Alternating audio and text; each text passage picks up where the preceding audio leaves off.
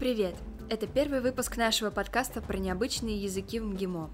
И сегодня мы поговорим про африкаанс, язык, на котором говорят в основном в ЮАР и Намибии. И при его изучении нам расскажут Полина Кулакова, председатель Африканского клуба, и Никита Панин, студент 4-го курса МО.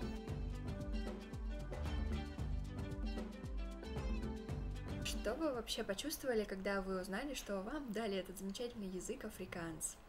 Я не могу сказать, что я был однозначно разочарован, потому что у меня, наверное, в отличие от некоторых других моих одногруппников, было понятие о том, что такое африкаанс. И я даже, наверное, это такой секрет, я его указывал в анкете для поступления, но я объясню, почему я его указывал, хотя у меня и не нужен был от слова совсем на тот момент. Я изначально поступал в МГИМО, потому что я хотел изучать Скандинавию, я до этого знал датский язык, я и сейчас знаю, я ездил на стажировки в Данию, в общем, я на первых 2 курсах пытался активно заниматься скорее Данией, чем этим. Соответственно, я указывал все скандинавские языки и думал, что, раз с ними не получится, надо пойти от обратного, что-то близкое взять, а близкое это был язык нидерландский, но он, видимо, как-то меня не впечатлил, и я знал, что есть такое условное ответвление от нидерландского, африкаанс, и вот его я указал, зная, что вот в наборе нашего года он был. Вот. Но я, конечно, был все равно разочарован, потому что я знал, что есть еще и норвежский, и для меня норвежский был, конечно, большим приоритетом, вдвойне обидно было, что норвежцы учатся с нами в одной академке.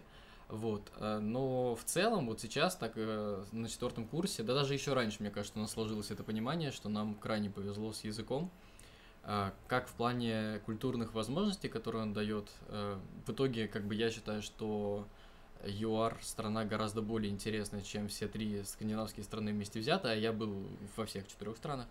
Вот, так что, да, тут Полина, может быть, что-то добавит. Соглашусь, пожалуй, с Никитой, что вначале я была немного разочарована. Я писала тоже норвежский язык, и, вероятно, мне дали африкаанс, потому что он в той же языковой семье. Да, и сейчас у нас мы учимся в одной академической группе с норвежской группой. Там, кстати, осталось только 3 человека, потому что все остальные, на удивление, выпали из учебного процесса. Но могу сказать, что... Ну, здесь, да, конечно, нас 7, что не совсем правильно, но я встрял в разговор, потому что я подумал, что имеет смысл пояснить, что вообще такое африкаанс и как он оказался в одной языковой семье с норвежским. Да. Вот, потому что обычно люди не могут произнести название языка с первого раза, он либо становится африканским, и там... Африканас, да, в общем, есть куча вариантов, которые... Африканас. Да, которые даже преподаватели МГИМО очень часто неправильно произносят, вот, что нас вводит в полнейший ступор. Название, язык на самом деле самый молодой из всех языков мира, ну как по крайней мере считается, он был зарегистрирован в 1925 году, получил статус языка и позже стал, соответственно, государственным языком в ЮАР, но изначально он складывался где-то с 17 века, с середины, на основе нидерландского прежде всего, поскольку голландские переселенцы первыми прибыли на мыс Доброй Надежды, но про португальцев мы сейчас забудем, но, в общем, колонию основали голландцы. Вот, соответственно, в 18 веке там также оказались французские переселенцы-гугеноты, соответственно, французское влияние, но, правда, небольшое. После начала колонизации континента англичанами крайне сильное английское влияние, настолько сильно, что сейчас мы можем вместо того, чтобы запоминать исконно, скажем, африканерские слова, мы просто африканизируем условно слова английские. Вот, ну, например, международные отношения на африкаанс изначально это «internationale betrekkingen», но мы совершенно также можем сказать «internationale relaties», и это поймут все. Вот, ну и таких примеров на самом деле много. Конференций.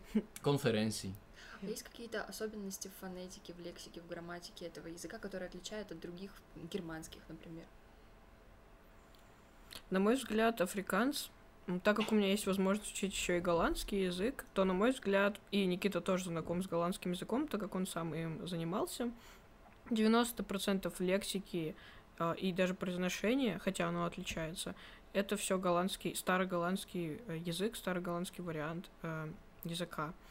Поэтому каких-то особых фичей в произношении, если вы знаете голландский или даже немецкий, для вас, скорее всего, не будет. Нет, но я бы на самом деле здесь по-другому ответил на этот вопрос. Да, пожалуйста. Вот. Дело в том, что Нидерланды, страна, она сама по себе маленькая, но там, так же, как во многих других европейских странах, там, в Дании, например, моей любимой, есть куча диалектов. И если сравнивать какие-то конкретные диалекты с африкаанс, то ближе всего будет диалект, который в Амстердаме, объясню почему. В африкаанс буква «р» произносится точно так же, как в русском, то есть русское «р» обычно. Никаких там французских «р», ничего нет. В отличие от других провинций Нидерландов, где они либо на английский условный манер произносят «р», либо на французский. Вот. Но при этом все равно будет одно коренное отличие, как мне кажется. Например, на записях учебников вот старых по африкаанс это не чувствуется, но вот если съездить в страну, то это очень сильно чувствуется. Африканеры все говорят в нос. Вот в Нидерландах никто не говорит в нос, и в целом можно понять. А вот это вот то, что тот факт, что они говорят в нос все, это затрудняет понимание очень сильно, особенно при быстром темпе речи. И ну, можно это, наверное, считать какой-то такой особенностью, которая им передалась после того, как они напились французского вина или что-нибудь такого. Ну да, но интересно, что есть еще капский африкаанс, который мы пытались читать, и там это такой... Мы обычно считаем, что нет особых диалектов африкаанс, но вот есть капский африкаанс, который очень отличается, там сокращаются многие звуки, в общем, слова, они меняются, и его очень сложно, поэтому, на мой взгляд, понять.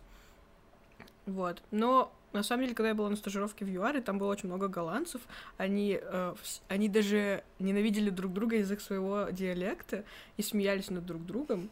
И в результате вышло так, что только я, по сути, говорила на таком стандартизированном голландском, остальные все так или иначе как-то произносили голландский стандартный по-другому. Никита, а ты тоже был... тебе доводилось общаться с носителями языка? Да, я был в ЮАР, но не как Полина, я с другом просто на зимних каникулах ездил, но, соответственно, старался тоже по максимуму общаться с людьми. Здесь, наверное, вот несколько особенностей, которые вот Полина уже упомянула, прокомментирую. Насчет капского диалекта. Дело в том, что, несмотря на то, что апартеид закончился официально в 1994 году, и официально старое расовое деление на белых, черных, цветных и индийцев ушло в прошлое, оно на самом деле сохраняется. И почему я сейчас об этом сказал? Потому что вот этот капский диалект, это прежде всего не язык, ну, в общем, он распространен не в социальной среде белого африканерского населения. Нужно понимать, что на африкаанс прежде всего говорят белые. Исторически. Сейчас все больше и больше прослойка так называемых цветных, то есть людей смешанного происхождения, если так можно сказать, на нем говорят, что делает, что ставит по-новому вообще вопрос о том, что такое язык африкаанс, что это не только язык, который исторически принадлежит белой нации африканеров, но и гораздо более широкому спектру людей в ЮАР. И это очень важно на самом деле, потому что до сих пор на африкаанс висит такое клеймо связи с апартеидом, потому что во время апартеида язык насильно преподавался черному населению, бантустанов и еще где-то. И, соответственно, из-за этого возникли языковые неравенства. Например, университетское образование не было доступно на любом другом языке. Сейчас, конечно, в основном английский, но есть университет Витватерсранда, например, где все равно большинство профессоров, насколько я представляю себе, ну, в общем, африкаанс говорящие и лишь, скажем так, второстепенно англоговорящие. А при первом погружении в среду, где говорили на этом языке, насколько трудно было понимать или говорить, что было вообще труднее? Мне кажется, первое впечатление вообще всех африканеров — это то, что вообще кто-то учит их язык, на мой взгляд. И особенно так далеко, как в России, вообще в такой стране, не очень понятной некоторым африканерам. Они все, конечно, радуются, но вот я была в компании африканеров долгое время, и когда мы общались один на один с моей подругой, она, конечно, старалась со мной медленно говорить, но мне кажется, это характерно для любого языка. Она старалась четко произносить слова, поправлять меня, но потом, когда я оказалась в компании 20 африканеров, то это просто был взрыв мозга, потому что у нас в МГИМО не настолько уровень, наверное, устной подготовки, чтобы свободно говорить на африкаанс. То есть стандартные фразы мы знаем, но в языке африкаанс очень много разных идиом. Плюс мое окружение, которое было рядом со мной, использовало, в принципе, очень много английских слов, поэтому их можно было понять. То есть они говорят и вставляют английское слово. И ты такой думаешь, на каком языке они говорят, на африкаанс или на английском? Но это для молодежи, наверное, характерно, потому что если оказаться в деревне, на ферме, то они очень уважают свой язык, они готовы за него бороться, и они не будут уже так сильно англицизмами злоупотреблять. Мне кажется, здесь даже дело не сильно в том, насколько это борьба за язык, сколько это просто разная социальная среда. Те люди, которые живут условно традиционным образом на фермах, они просто получаются изолированными от такой более урбанизированной среды, где образование прежде всего дается на английском, потому что если во время апартеида, опять же, все классы были белые для белых, черные для черных, но условно, теперь все это, естественно, все вместе учатся, и основной язык образования — это английский. Вот. Насчет того, что сказала Полина, я совершенно согласен. Когда я, например, был в ЮАР, то, что мне взорвало мозг, это когда мы с другом случайно заглянули в круг, это словечко, которое на африкаанс, в общем, близко к британскому пабу. Вот. Это был такой совершенно маленький городок на побережье Атлантического океана, очень милый. И там, пока мы там что-то заказывали, барменша, или как она правильно называется, не знаю, выяснила, что мы из России, и на нас посыпался целый град вопросов. Но самое смешное, что они начали нас обсуждать на африкаанс. Вот, и в какой-то момент я ответил им что-то там на африкаанс. Вот, и у них были совершенно шокированные глаза, потому что они никак не могли представить, что после того, как я им дал русский паспорт, я могу им что-то сказать на африкаанс, вот. Ну и, соответственно, потом посыпался целый ряд вопросов, причем вопросов даже не про Россию, им про это было совершенно неинтересно, им, наоборот, было интересно, что мы знаем об их культуре, то есть им, например, было важно, чтобы я признал, что там Илон Маск — это африканер, что Шарлиз Терон — это великая африканерская актриса и все такое, вот. Какие есть 10 слов, по вашему мнению, без которых нельзя обойтись вот в стране, в которой говорят на африкаансе? Ну, круг одно из них, мне кажется. А еще какие? Лекер, естественно, все знают, мне кажется, лекер. И в голландском это слово есть, но в голландском это только к еде обычно. Этим словом можно описать все, что угодно. Это классный вечер, отличная погода, вкусный торт, не знаю, хорошее настроение, красивая девушка. Это все будет лекер. Да. Погода, да. Океан, атмосфера. Вообще, в общем, да. Все может быть лакер. Я согласен. А еще какие? Второй, наверное, будет брай. Угу. Это часть того, что делает вещи лакер, особенно по вечерам. Брай. Лакер брай, да, тоже может быть. Это прежде русский аналог будет шашлык. В общем, или барбекю. Соответственно, берется мясо, но чаще, на самом деле, такие голландские колбаски, похожие чем-то на немецкие, они бывают разных форм. Бурреворст. Бурреворст, да. Причем, кстати, бурреворст, бурб — это от изначального названия людей, которые говорили на африкаанс, поэтому еще одно название африкаанс — бурский.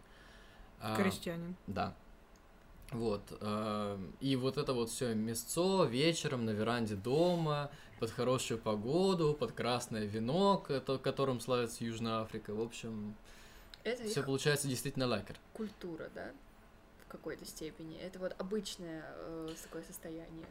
Да, ну, наверное, сейчас, когда все заняты работой, это прежде всего по выходным. Ну да. Но я думаю, что это прям очень традиционная вещь, собираться с семьями и вот на брае. Тем более, что погода, в отличие от нашей, практически всегда позволяет, проблем не возникает. Но есть еще, наверное, пару слов. Ну, кроме шабин, кроме круг, есть еще шабин. Это тоже такая забегаловка, типа паба-бара.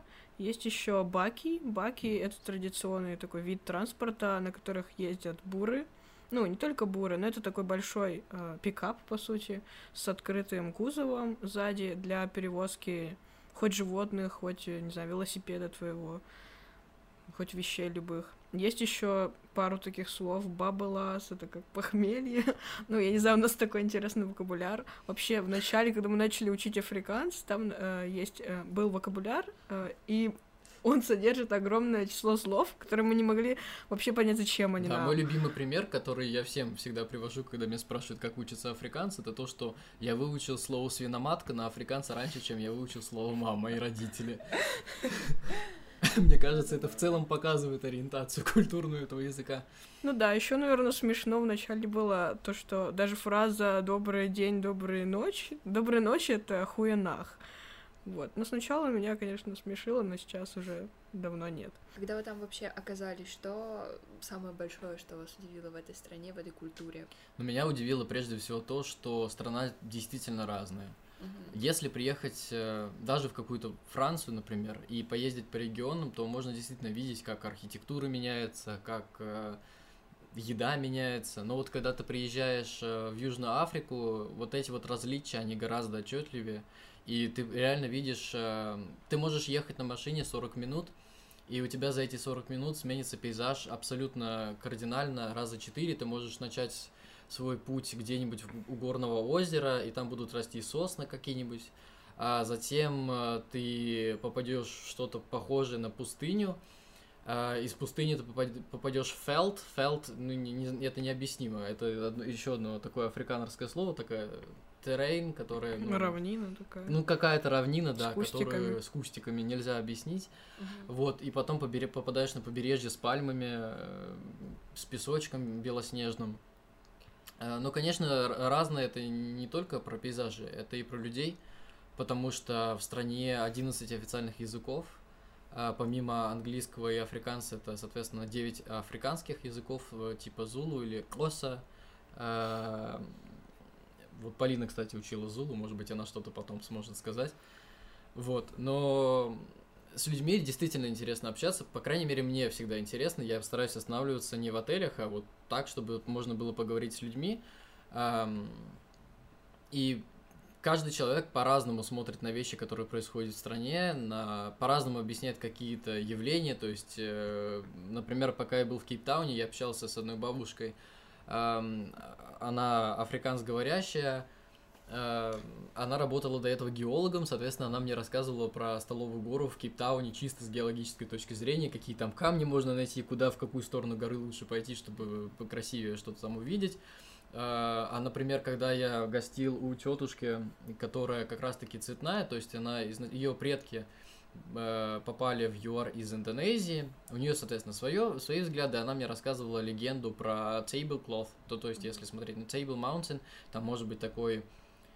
То есть это плоская гора, понятно, поэтому она называется Table Mountain. И на нее очень часто накладывается как бы туман таким белым покрывалом, и он как бы похож на скатерть. Соответственно, вот они называют это Tablecloth, и ну, ее легенда, соответственно, другая точка зрения. Ну и так везде, на самом деле. Да, я могу с Никитой абсолютно согласиться, потому что, когда мы приехали, мы ездили с моей одногруппницей Ксенией, которая тоже изучает африканс, и когда мы вернулись, наши рассказы о ЮАР были совершенно разными. Даже на парах, когда мы отвечали на вопросы от одногруппников или преподавателя, это может быть описание одного и того же явления, но совершенно с разных точек зрения, и непонятно, все-таки были мы в одной стране или в разных странах.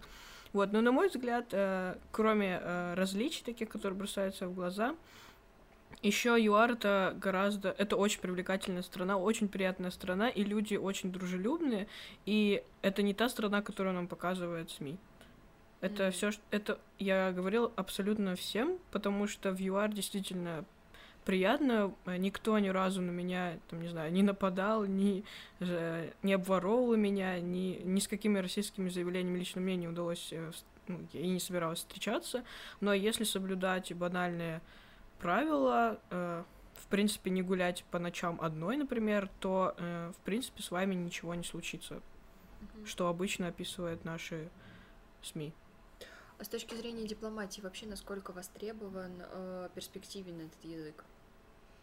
С точки зрения дипломатии, мне кажется, что перспектив особенных нет, потому что после того, как, опять же, апартеид закончился, белые фактически потеряли всю политическую власть в стране. Соответственно, языком госучреждений является исключительно английский, вся основная пресса. Ну, то есть все новости, которые можно получить на африканском, по большому счету, можно получить и на английском.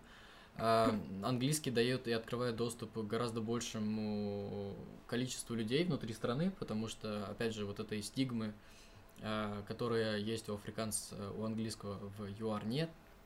Но почему африканс все-таки важен, как мне кажется, потому что африканс остается языком делового сообщества страны, то есть очень много компаний все-таки остаются традиционными африканскими. Ну, наверное, большая часть из них это компании, связанные с какими-то горнодобывающими отраслями, ну, типа алмазы, там, Де Бирс, например, самая известная, ее основали, соответственно, братья африканеры, если мне не изменяет память. Ну, или, например, винодельни, все они африкансговорящие. Ну, в общем, с культурной точки зрения язык важен, с точки зрения политики я, если честно, не представляю, чем он может помочь. На мой взгляд, честно, вот в нашем посольстве в ЮАР, насколько я понимаю, работает около 100 человек, если брать торгпредством. И среди этих людей только один человек знает африканс. Это наш бывший председатель Африканского клуба Ирина Ютяева. И сейчас она работает там атташе и отвечает за прессу на языке африканс. Соответственно, только в этом отношении ей хоть как-то помог язык. Когда она встречается, проводит какие-то деловые встречи от лица посольства, то обычно африканеры, естественно, сначала очень радуются, что вы знаете язык африканс, но затем при обсуждении любых деловых вопросов переходят на английский язык, потому что, как я говорила, африканс мы все-таки знаем не на таком уровне, чтобы обсуждать какие-то острые проблемы. Вот. Ну и плюс большинство африканеров на самом деле билингвы, это даже не то, что не знают английский, они просто выросли в англоговорящей среде вдобавок. И для них вообще без разницы, на африканс говорить, на английском говорить. И это, кстати, объясняет, почему очень много английских слов попадает в речь на африканс. Да, потом нужно сказать, что на протяжении моей стажировки мне не удалось особо потянуть язык. Причина, наверное, и в том, что окружение мое как-то не старалось, наверное, ну, африканс не старалась меня сильно обучать, но плюс даже имея курс в университете, мне не удалось потянуть язык, потому что этих курсов было очень мало, плюс университеты практически все, как сказал Никита, перешли с обучения на двух языках, африканс и английский, только на английский, чтобы как-то уравнять всех. Вот, поэтому африканс помог мне только, может быть, познать вот культуру африканеров, как-то с ними подружиться, узнать их традиции. Но вы не жалеете, что вы имели счастье, не знаю, удовольствие или возможность соприкоснуться с этим, с этой культурой, с этим миром, с этими людьми? Нет, это очень прекрасные люди, но да, я рада бы с ними дальше продолжать общение, особенно если я вернусь в Южную Африку. Наверное, можно сказать, что африканс МГИМО — это прежде всего билет такой в МИД для того, чтобы сдать там второй язык, иметь второй язык. Все-таки этот язык, на мой взгляд, не такой сложный, так как он из германской группы, и все европейские языки вообще, на мой взгляд, по сравнению с тем же амхарским, арабским, гораздо более просты в изучении. Поэтому, наверное, это такой билет в Южную Африку. Если еще говорить про трудности в изучении языка африканс, то в целом, так как у нас очень мало пособий студенческих, то это большой минус в МГИМО, поэтому у нас даже были планы делать свои какие-то брошюры, учебные пособия, чтобы следующим поколением было чем заняться. Было чем заняться, да. Большое спасибо, что рассказали нам про этот интересный язык, африканс. Теперь мы имеем хотя бы какое-то представление о нем. Те, кто до этого никогда не слышал и не углублялся, было очень рада с вами поговорить. Вам спасибо, что пригласили. Спасибо большое за встречу.